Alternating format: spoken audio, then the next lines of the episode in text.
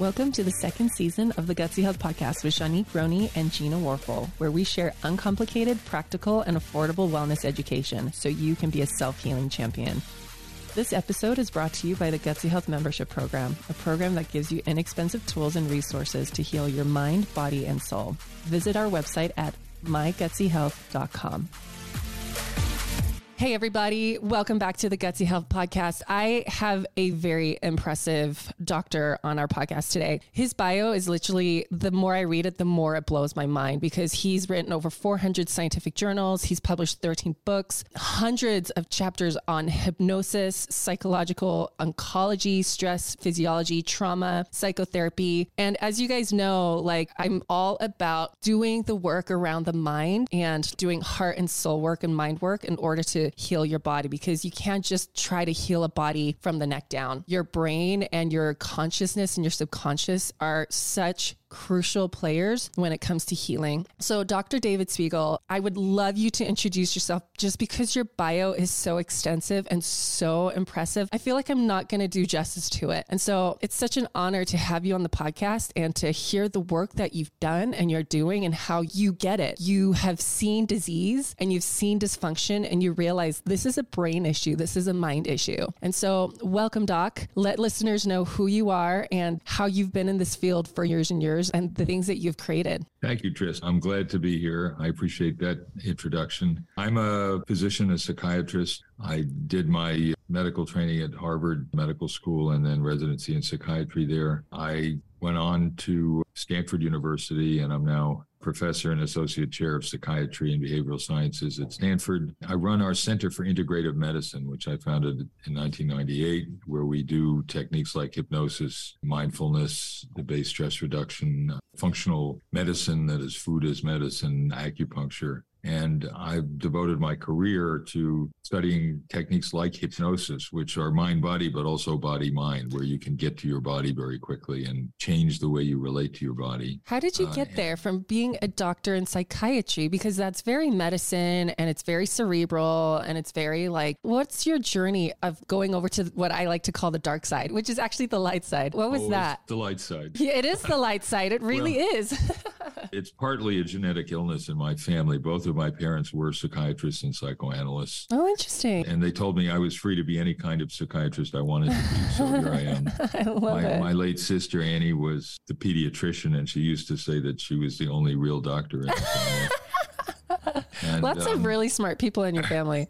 I went to college. I was an undergraduate at Yale, and I decided to study philosophy. I just wanted to understand how people thought. That's and, so cool. All the different theories in psychology, each week we'd have a different theory and it made perfect sense, but I couldn't decide one from another. So I think about that some more and studied mostly existential philosophy. Amazing. When I got to medical school, my father had been trained to use hypnosis when he was in combat in World War II, actually, wow. to help with combat stress reactions and pain when guys were wounded.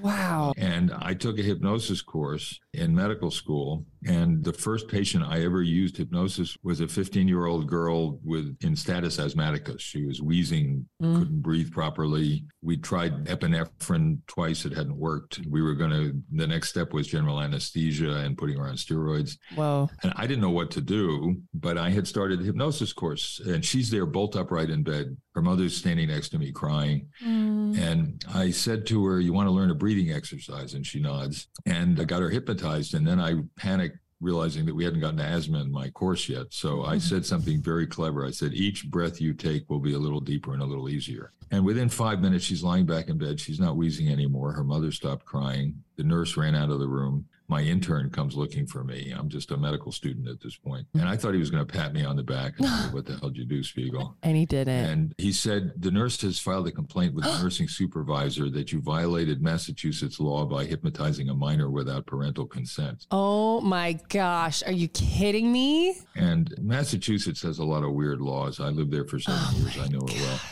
But that Wow. not on the list. Uh, Oh, I'm irate just hearing that. and so he said, You're going to have to stop doing this. And this is the story with hypnosis. I'll tell you, it's the oldest Western conception of a psychotherapy, 250 years old. Mm. First time a doctor, a talking interaction between a doctor and a patient was thought to have therapeutic benefit. And people still either think it's ridiculous and a stage show trick or it's dangerous. So I said, I'll tell you what, you can take me off the case if you want, but as long as she's my patient, I'm not going to tell her something I know isn't true. So she'd been hospitalized once a month for three months Wow. up to that point. She did have one subsequent hospitalization, but she went on to become a respiratory therapist. Wow. I thought that anything could help a patient that much, violate a non existent Massachusetts law, had to be worth Worth it. looking into. And she practiced doing self hypnosis to break that cycle of you get stressed, you feel your body tense up, you notice that, and you think it's really bad. And it's this sort of cycle going back and forth. And the thing about it was, you could see it happening before your eyes. Even with a Mhm. medication, it takes a while for the thing to work. And Yeah. here, within a few minutes, she's feeling better. And so Crazy. It became very clear to me that this was a technique that was different from most of what I was being taught about medication and other things. And I'm a doctor, I use meds, but it just seemed to me that there are other ways by which people can very quickly change their mind body relationship use that to their benefit. I had this really profound realization a year ago. I was very ill and I was having severe neurological decline. And I had this realization that if my mind and my stress and what I've been through can create this prison, it can actually uncreate it, right? Our mind is extremely powerful. Our subconscious is extremely powerful because I actually had that download in a ketamine session where my mind literally was like, You've created this for yourself. You can uncreate it. It's just going to take a lot of work. And so the mind is so powerful. I've seen what, when you can get into those states and people, like you said, it's not like this showy thing. It's not woo. It's not scary. It's not weird. You're fully in control the entire time. I think people are scared of giving up control, but that's the thing about it. Like I've been to hypnotherapists before. It was transformative, right? I could, while I'm in a deep state, I could, if I wanted to, get up and walk out the room. I'm 100% in control and they always let you know that. And so if people who are starting to listen to this podcast are feeling uneasy because of the stage performance of like hypnosis and you're watching people eat a lemon like it's an apple, it's not like that at all. So you got deeper into hypnotherapy. What are some things that you saw out in the field? And just listeners, so you know, this guy has created an app. We're going to talk about it later, but you need to stick around to hear what he has created to help people do this kind of self healing at home. It's remarkable. It's so remarkable. But tell us what you have seen in your practice. That was your first exposure. How did it unfold from there? I started using it. My the first job I had was at the Palo Alto Veterans Administration Hospital, and I started seeing combat veterans with post traumatic stress disorder. And I still remember one lovely guy who had been hospitalized for psychiatrically for a year, and he had just freaked out in the middle of combat in Vietnam, and nobody knew why. And he was actually thrown in jail for a while because he was taking LSD on the beach and the cops picked him up in a drug raid and and this one wonderful social worker interviewed him he's not your typical psychotic person and there's something with his combat that has to do with it and it turned out that he had in Vietnam he was a cook in the army and he had adopted a Vietnamese orphan Yeah. and one day he came back and found that boy had been killed in a bombing attack Oh. and uh, he just lost it and he went out in the jungle and started Yeah. screaming and shooting and doing all kinds of Mm. things and he was thought to be have severe psychiatric problems and he had but the, it was post-traumatic stress disorder yeah. so i hypnotized him and said let's go back and learn something about what you remember or what happened and he pictured coming upon the, he, the boy's body and screaming and crying this can't be and he was the youngest in a big family in Chicago. His brother was a police officer who had been killed in the line of duty. And he then recalled seeing the boy. And I then said, I want you to picture one time when you were really happy with him. He called the boy Chi Town because he was from Chicago. And he pictured a birthday party and he got him a model railroad sent from his sister Josie to him. And he was really happy. And his affect changed completely. So he had Mm. living with inside him all of these very happy memories of Yeah. the time that he had looked after this boy. And I said, those memories aren't negated just because you lost him. And mm-hmm. so I want you to grieve him, but I want you to also remember the happy times you had together. Yeah. So we relived his the burial. He held up his hand and said, Ashes to ashes, dust to dust. And he cried. And then he pictured that. And he came out of about 40 minutes of doing and I asked him to tell me what he remembered. And he said, All I remember is a grave and a cake. He began to get better. He, he would practice the exercise. He would grieve the boy's loss, but remember the years that they Mm. enjoyed. the good times. Yeah. Sorry, I'm And crying. so- That's so sweet. So you can get to things very directly, very quickly. And I can see you're touched by it, Trist. And hypnosis, it's a state of highly focused attention.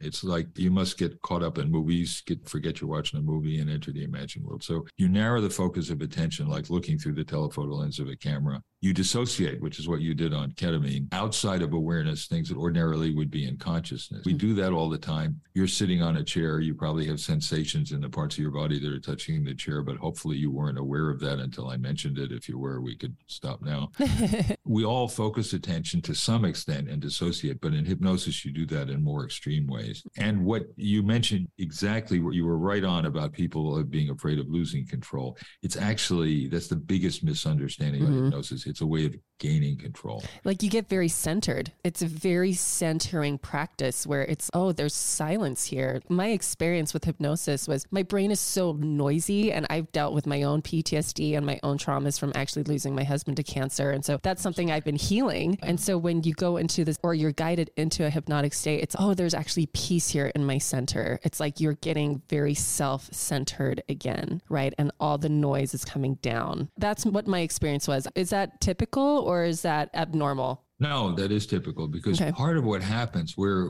people worry about suggestibility, you know, that you're somebody will talk you into something and you can't say no, you can. What you do in hypnosis is you let go or put aside some of your usual assumptions about who you are and what you do, which is a great framework to try something new, to change. You're Mhm. more open to change in a state like that. So the part that I think opened you to change your perspective on the things you had to deal with, what you could experience yourself in a smaller, lighter way in which you were not as equally burdened down by the things that were understandably troubling you. And you could try mm. out being somewhat different and Yeah. see what it felt like. Yeah. It's like taking off an old shirt and putting on a new shirt in Yeah, yeah. different conscious realm. I like that. The chaotic shirt you're taking off and then you're trying on a less chaotic shirt. Ooh, I like the way that this one feels. It's less scratchy. Yeah. I like That's that. put it. That's a nice way to put it. So Mhm. you're freer to try things, and it means you're going to be different. You may do things you don't like. You may do things that feel wonderful. Oh, that new Mhm. shirt may feel really good, but it's a way of trying experientially more than cognitively. You just see what it feels like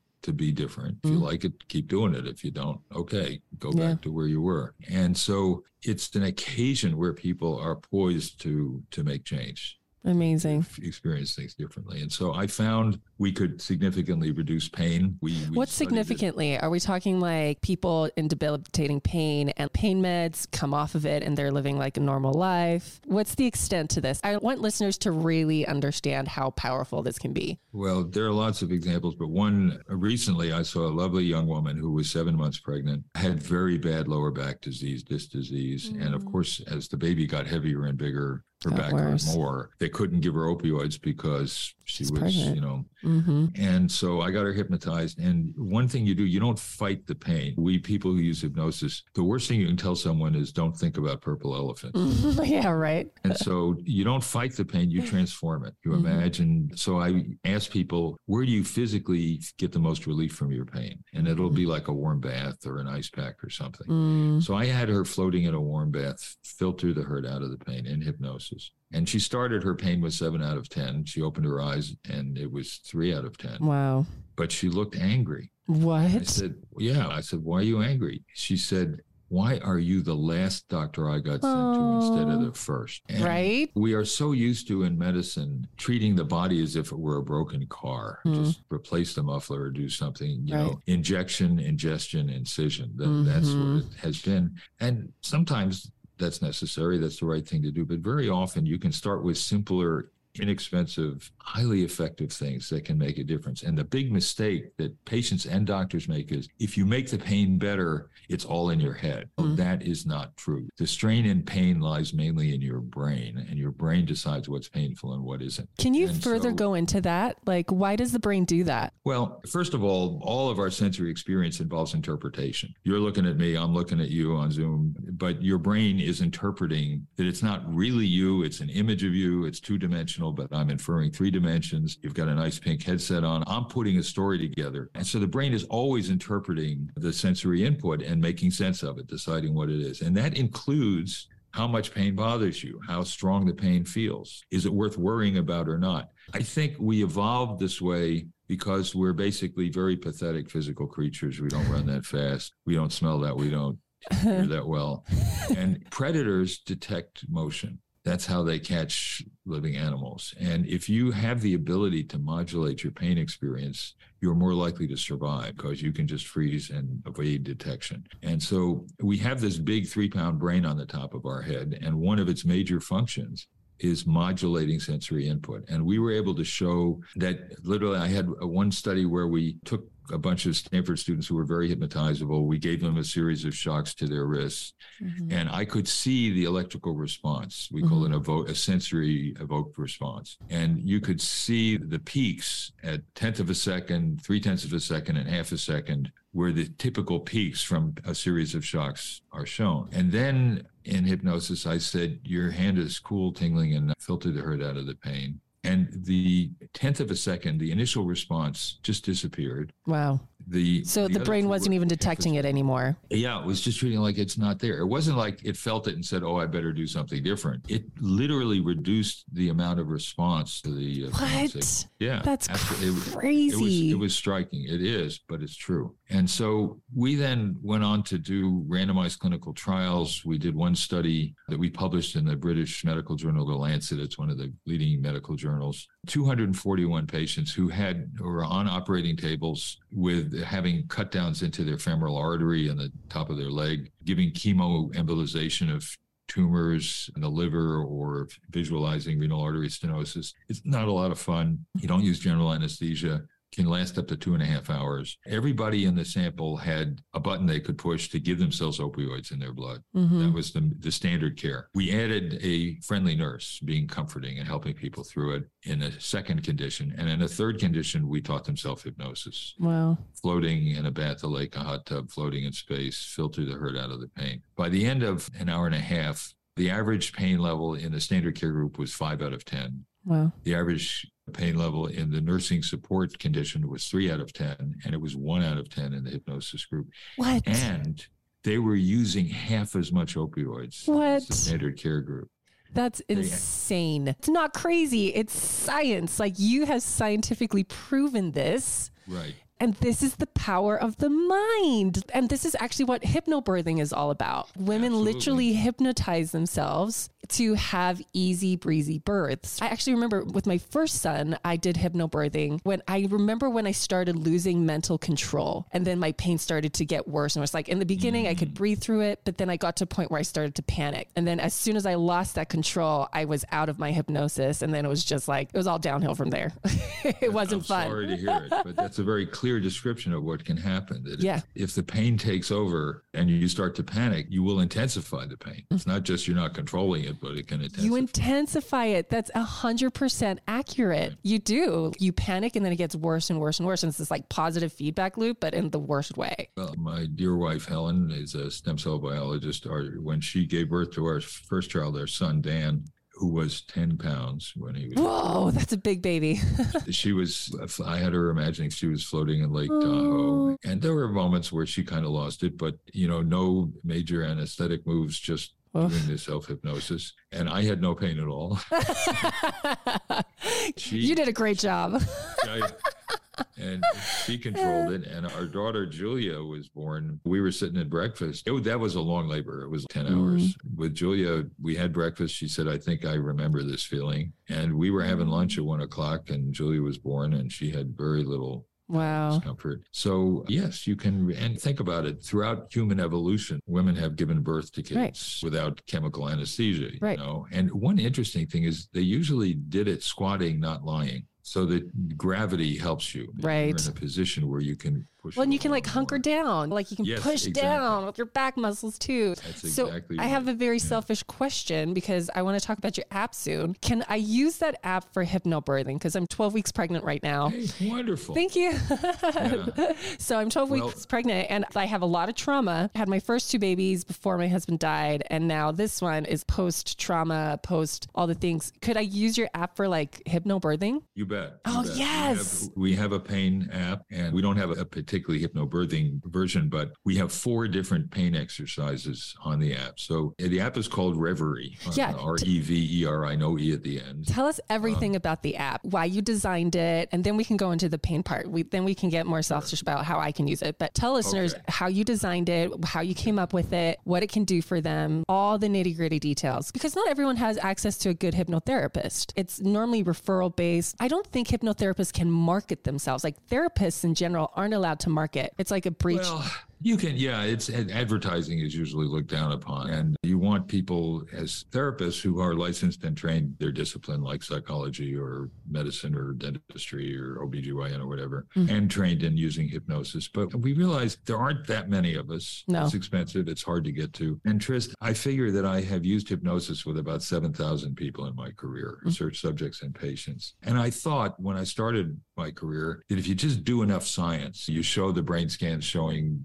changes in brain function when people go into hypnosis and the randomized trials like the one I talked to you about, that people will come around. They'll get it. This is mm-hmm. real science. And it hasn't happened. And I just decided that while I can, I want to spread the wealth. I want people to get as much benefit as we can out of what we've learned from using hypnosis. yeah. And I thought D2C, go direct to consumers. And we've got Mm. apps now. So about four years ago, we had a brain mind summit at Stanford, and I was talking about hypnosis. And this guy, Ariel Poler, comes up to me. He's an MIT Stanford Business School grad who helped to start Strava, which is a major exercise app.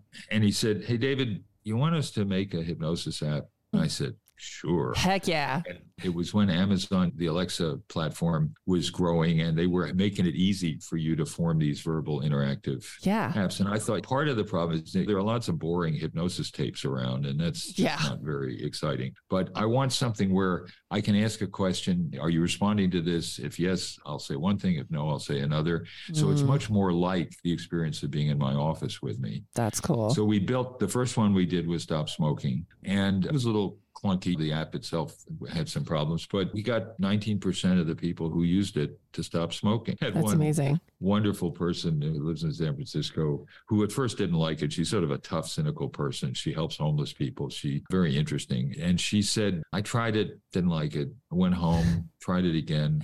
I lit up a cigarette and I thought, who needs this? Wow.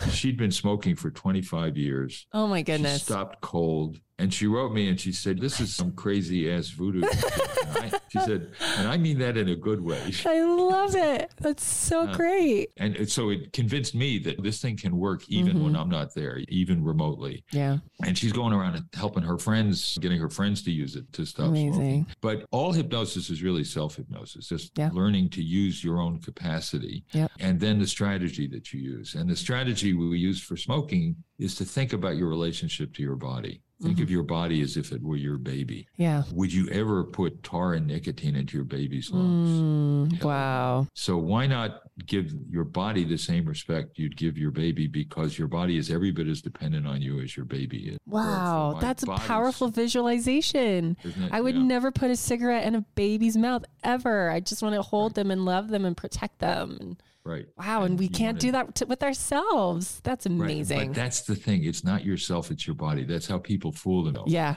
They, well, I'm just doing it to myself. Well- yeah, you can stop anything you're doing to yourself anytime you want, but you may have already done so much damage to your body that it can't recover. So it's not about yourself, it's about your body. For my Mm. body, smoking is a poison. I need my body to live. I owe my body respect and protection. So you focus on what you're for. And that also means you can feel good from the minute you stop. Yeah. You're not depriving yourself. You don't worry about nicotine withdrawal. Nobody's ever died in nicotine withdrawal. You focus on a commitment to respect and protect your body. Yeah. So it looked like it was working. And the other thing is, I was worried, well, bad things happen. You know, we'll say, well, something terrible happens if somebody out there gets hypnotized and can't get out of it. And we have now enrolled 330,000 people on the Mhm. Reveri app. And the number of possible problems I can count on the fingers of one hand. And most of them were things like my headache got worse instead of better. You know, no Mhm. big deal. Right. So I'm It's not like someone went out and started robbing cars and stuff. It's nothing stupid No. like that. It's No, just, yeah, it's just exactly, worse headache. Exactly. It doesn't just doesn't happen. Right. So, and because when you get caught up in a sunset or a movie or reading a novel, you're in a hypnotic state, only you don't call it that. You can bring yourself in and let yourself enjoy it and then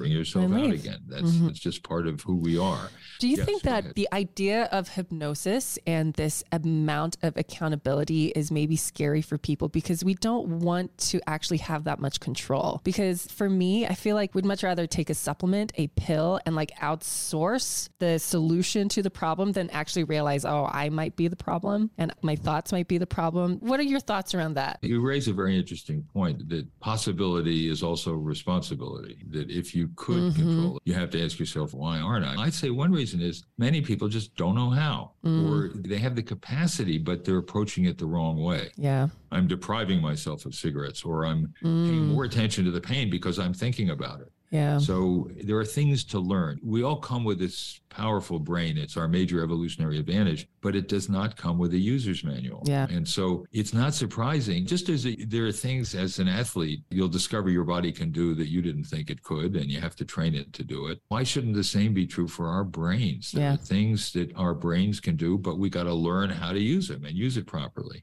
Hmm And you can learn to go into this state, intensify your focus, alter the way you relate to your body, and control problems, pain, and stress, and have bad habits like overeating or smoking. Focus your attention better, sleep better. Sleep is one of the major things people use Reveri Mm. for. You can't force yourself to sleep. In fact, the more frustrated you get about not falling asleep, the more you wake yourself up. That's true. So you learn to just project your thoughts and feelings onto an imaginary screen and let your body float. Mhm. So you let your body relax. You don't force it. Forcing yourself to relax is a paradox. You can't do it, but mm-hmm. you can affiliate with images that help your body feel relaxed and comfortable. And so I designed Reveri to teach people things like that and to have it listening to my voice. How are you doing? Is your hand floating in the air or not? If it is, you'll hear one thing. If not, you'll hear something else. So it's truly an mm-hmm. interactive app. Each exercise is about 11 to 13 minutes. You can just listen to me or you can have the interactive version. And we're finding that the majority of people who try it for stress or pain feel better within 15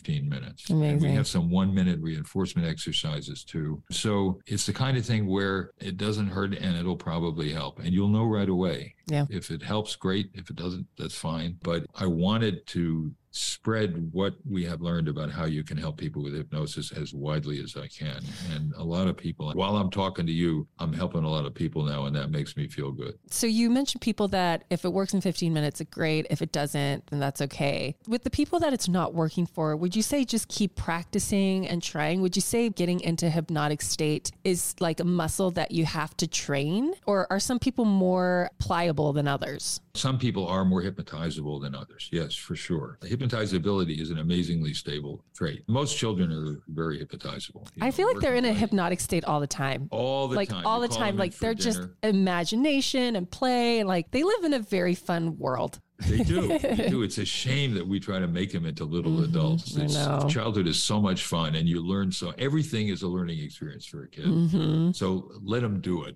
It's, we all have to grow up soon enough. yeah And so some of us lose that ability. Some retain it through adolescence. And then it, when you get into your 20s, your hypnotizability is about as stable a trait as IQ. Mm-hmm. About two thirds of adults are hypnotizable, about 15% are extremely hypnotizable. And there's about a third to a quarter who just aren't very hypnotizable. But even those can learn with the way we approach a problem, like protecting your body from cigarette smoke, that can help you even if you're not hypnotizable at all. Mhm. We actually on Reveri have a hypnotizability test. takes about five minutes, and you'll get a score from zero to 10 about how hypnotizable you are. Yeah. And you can keep that in mind. So if you're very hypnotizable, man, you just go there and do it. You feel yeah. it, that's it. If not, you have to work at it a little more, but you can still get a lot of benefit from yeah. it. Yeah. I remember with my hypnotist, he made me do some exercises and apparently I was very hypnotizable. I was like, yeah, let's go. I want to go to all kinds of places in my mind. I personally think people can. It's just going to take a lot of reprogramming because people that aren't are probably very guarded, very cerebral, very left brained versus right brained people. And that's like the dominant neural pathways that they entertain every day. And so it's just going to take some letting go of some walls and guards for them to allow themselves to feel themselves. I think you're right. On the other hand, I don't want to make people feel bad if they yeah, immediately no, not at all. whiz bang experience because the proof is in the pudding. The proof is do you feel better? Is your pain mm-hmm. better? Is your stress, are you handling stress better? Are you focusing more?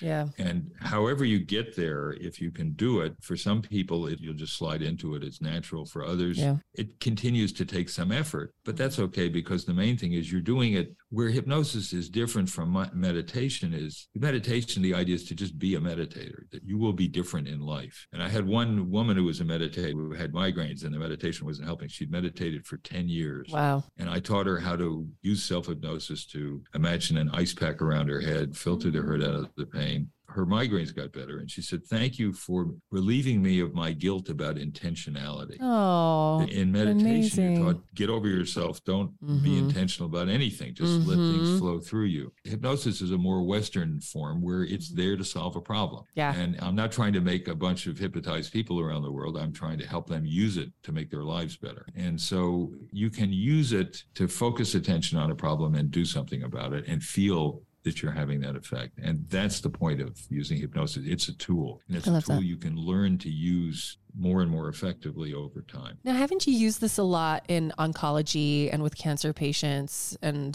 yes. you mentioned weight loss, you mentioned uh, smoking, stress, pain. Can you touch a little bit on the oncology route and the stories and your experience around that? Sure. So, we have exercises in Reveri for both acute and chronic pain. And cancer patients, unfortunately, deal with a fair amount of pain. And we have exercises like changing the temperature of the part of your body that hurts, warm or cool, tingling numbness, moving the pain around, just seeing what you can do to play with it. And that in itself gives you more of a sense of control. You can imagine just leave your body here and go somewhere else. And I'll bet mm-hmm. you can do that, Trish. You can just go to the beach, mm-hmm. leave your body here and just see what it feels like to be in the sun, yeah. ocean breeze blowing on you. And also another exercise that is a little more meditation like that is helpful for people with cancer and other pain inducing problems is feel a sense of compassion for your body. We get frustrated, angry with mm-hmm. Why are you doing this? One Trade.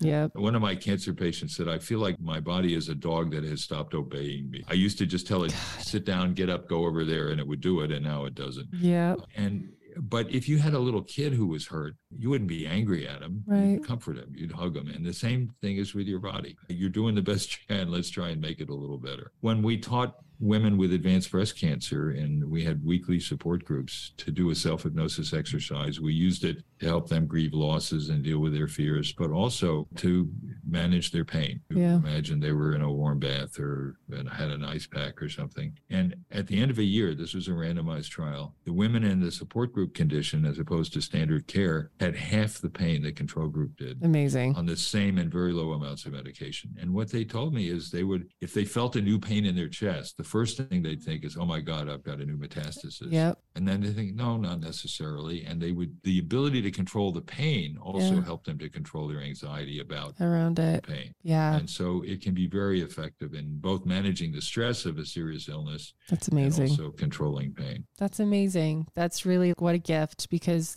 these cancer roads are really hard and traumatizing. And sometimes you just feel like you're drowning. To feel some kind of relief and control in a very scary situation can be such a gift. I want you to tell us a little bit more about the app. So it's called, remind me the name of it. And like Reveri, R E V E R I, like a dream, but without the E at the end. Reveri. Reveri. So if we just go to the App Store, we just type in Reveri. and just download Reveri. Reveri. Um, Cool. And the first seven days are free. You can try it out and see see what it feels like. It's not very expensive anyway, and you can do it by the month or the year or a lifetime if you want. Awesome. And if you have an Android rather than an iOS phone, you can go to Google Play and download the app there. Very we cool. also have a website, www.reveri.com, where there's a lot of information, some of the papers we've published and the explanations about hypnosis and links to get to the App Store or Google Play. Amazing. And we welcome you to give it a try and see if it can help you. When I started out, I was trying to make it as close as I could to be almost as good as being with me. And I think we've done pretty well. We have A mm-hmm. terrific team of programmers and other content planners who are helping us do this. Amazing. Although it's basically the programs themselves are what I've developed over more than 40 years of doing this.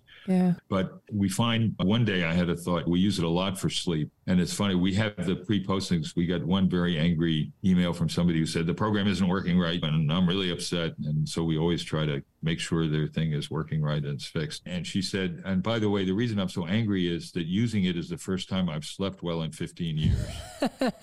so I wanted it to work. So I said, okay, I can So make that. it work But- fast, please, so I can sleep again. yeah.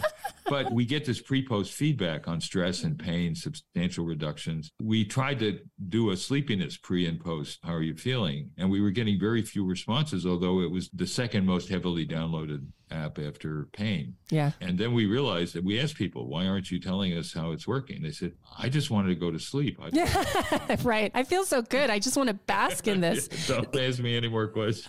I've actually realized the people that have the most to say are angry people, whereas happy people, they just go on with their lives. And so that's the same with my clinic. We service so many people and like hardly hear back from them. And then I'll run into someone and they're like, oh, yeah, my life completely changed. And my husband hasn't got headaches anymore. And my children don't have this. And I'm like, oh, that's amazing. But it's just because, like you said, they're just moving on with their lives. They're so grateful and they put that gratitude out into the universe, but not in an email. And that's okay. I'm thinking you're right about that, but it is often true. I'm surprised when I run to someone who says how helpful it was. I uh-huh. never heard anything. But part of that's a good thing in this sense, Trish, and that is that they own it. They mm-hmm. incorporate it. I had a guy once who he was a bricklayer who had defective ladder collapsed on his hand. He had a compound fracture of the index finger. It did not heal well. Mm-hmm. His hand was in a fixed flexion form like this, mm-hmm. and he was the insurance company was sure that he was faking it, disability, and he'd been making a pretty good living as a bricklayer. Yeah. He lost his home. He lost his wife. Wow. Depressed. And the insurance company wanted him to have his finger amputated. so you'll never have a usable hand. And uh, Bob Chase, our wonderful hand surgeon, said, I'm not going to amputate a perfectly okay finger. No. Are you willing to try anything? Even a psychiatrist, even one who uses hypnosis. And the guy said, Oh, I'll try anything, doc. Comes to see me. His hand is like this. I get him hypnotized and say, you know what your problem is? You have muscle wasting. You have terrible circulation. Mm. If you just held your hand like that for a year, it wouldn't be looking too good. Said, so you're going to develop tremors in your hand and they'll start to spread and they'll begin to improve the circulation and build the strength. And he sat in my mm. office for 20 minutes, sweat pouring off his brow Wow. with his hand shaking. Wow. And after three months, he had full extension of all the other fingers. Whoa. The index one was a dynamic splint with a spring in it. By the end of a year, he had full motion of the hand. What? He came into the office carrying a 30 pound brick, and I thought he was going to throw it through the window. You know what. He, Whoa. said he wanted to show me that he could now hold the brick with his hand and the trowel with the other hand and go back to work. That's I amazing. signed his end of disability form. He had to do them to allow him to go back to work. They didn't believe he actually. Whoa. So I had him in to show the medical students at Stanford about this. And I'm explaining the way I explained to you, Trish. And he said, Doc, when do I get to show him what I did? And the thing is, it wasn't like what you did to me or for me. It was what I did. And that's the idea. I'm Yeah. teaching people to use an ability that they have within themselves. that they have. So- yes. So that is one good reason why sometimes they say, look, I learned to do this. You Mhm. taught me, I learned the skill, I did it. Mhm. And that's the way it should be. People are afraid that hypnosis is I'm giving you an order to do something and your Mhm. unconscious will do it. That's not what it is. It's Yeah. my teaching you how to use an ability you have and to use it better. Yeah. That's what hypnosis is about. My last question Can we use these apps for children? They were not designed for children. They're learning skills, but frankly, I don't see why not. Keep an eye on them. Make sure Yeah. that they, I'd stay with them while they're doing it. Keep an eye on them. But the ideas, or another thing you can do is use the ideas you learn from the app with your Mhm. child in the language that they understand and with their trust of you. But there's something playful about it two. And so we did a randomized trial with kids who had to have voiding cystourethrograms. It's not fun, but they're kids who have reflux of urine instead of it going out mm. the bladder, it goes back up into the kidneys and can destroy the kidneys. Yeah. So you have to test that. It's big time surgery. And so if you don't have to do it, you don't want to. If they outgrow it, they're okay. Yeah. So you once a year they have to get imaging. So you have to inject dye into the bladder through the urethra and have them pee and then see whether it goes up or, or down. And you're an 11 year old mm. girl, you're on a hard cold table in a hospital and somebody's spreading your legs apart and sticking this thing. And of course, the more tense the girl or boy gets, the harder it is to do it. So mm-hmm. it just mm-hmm. gets really unpleasant. I taught the mothers, and the mothers and I would be with them, teaching them to imagine that they were playing at their friend's house, going to a party, going to Disneyland. Yeah. And the result was that in the treatment group, we had a control play comparison. The procedures got done 17 minutes quicker. Wow. And that's a long 17 minutes for those kids. Yeah, it is. And yes. the guys doing the scanning said it was so much easier to do mm-hmm. it. So yes, it works with kids. And as we mentioned before, kids are more hypnotizable than adults. So they've got the ability to do it. And I know a lot of good pediatricians yeah, Amazing. They say, I'm going to turn off your pain by pressing a button and they press the kid's belly button and yeah. the kid giggles and do what you have to do. So it can be very useful for kids. Yeah.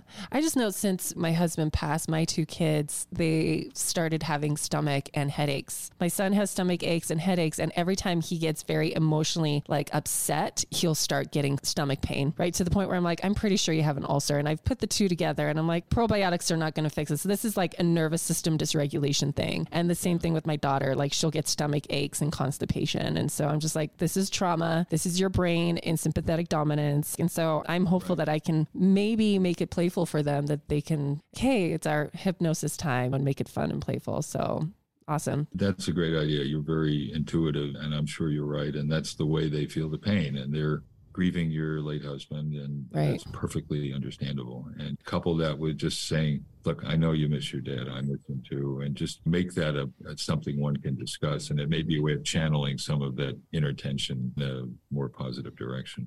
Definitely. This has been such an amazing interview, Doc. Thank you so much. I'm so grateful that you exist in the world where you came into the family lineage that you did, where they were all psychiatrists. And then somehow your dad, you said, did hypnotherapy in World War II. And then that just sparked interest. And it's led you down how many years? 40 years of like hypnotherapy. 45, yeah. 45 years of scientific research and papers and books and apps so that you can help. I feel like we're on precipice of mental illness and mental health. And there's just like little gems like you in the world that are just trying to change and pivot the direction of the catastrophe, the mental catastrophe that this world is going into. So yeah, thank you for the work you've done. hear that. Well, I appreciate you. You asked very insightful questions and it sounds to me like you're helping a lot of people too. And I'm very glad to meet you and be a part of it. My job's easy. I just put spotlights on brainiacs like you.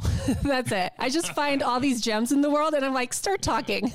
so my job's very easy. but thank fun. you. I enjoy it. well, welcome. Thank you for your time. And listeners, go and check out that app. And remember, I've created the order of healing for a reason. And if you guys have listened to my past podcasts, you know what that means. But the very first step to healing is mindset. And this is what Dr. David Spiegel is all about. You can't heal a body when when you're at war in your mind. And so if you can get the brain on board, I call it the thermostat. If you can just fix the thermostat, the house is going to be cool. It's going to be warm, right? And so get your brain on board, get your brain into a healing state because your brain can create pain. It can create illness. Here's a great example. After my husband died, I started having aches and pains and health issues. And I just spoke with another widow whose husband died of cancer. And she has the exact same thing where she's having aches and pains and every ache she's, it's cancer and this is cancer. And this is all just trauma trauma and it's our brain just creating these aches and creating these pains, right? And so if our brain can create these things, they can uncreate it. And Dr. David Spiegel just totally showed us not only 45 years of experience, but research and papers and books. And so we're more powerful than we actually realize. And so I really. Well, I was just thinking as you described that so nicely that your body is in sympathy with your brain. Your body mm-hmm. is basically saying to you, I feel your pain. Yeah. Exactly. Your body saying, I feel your pain, like your mental pain, right? It's like mental pain and the body just expresses it. It's like the brain interprets data and the body says, and so it shall be. The body just does the will of the brain. It's so amazing. And so let's just fix the conductor up there, right? Let's make sure that the thermostat is working in our favor and it's cooling down the house in summer and warming it up in the winter and not vice versa. So, listeners, thank you for listening today and we'll catch you next week. I hope you found this information really valuable and that you felt really inspired by the power of not only your body, but your mind, and that you are more in control of your healing and your health than you realize. Until next time. Thank you for listening to the Gutsy Health Podcast. We hope you enjoyed and learned a lot from this episode. For more updates, follow us on Instagram at Gutsy Health Podcast.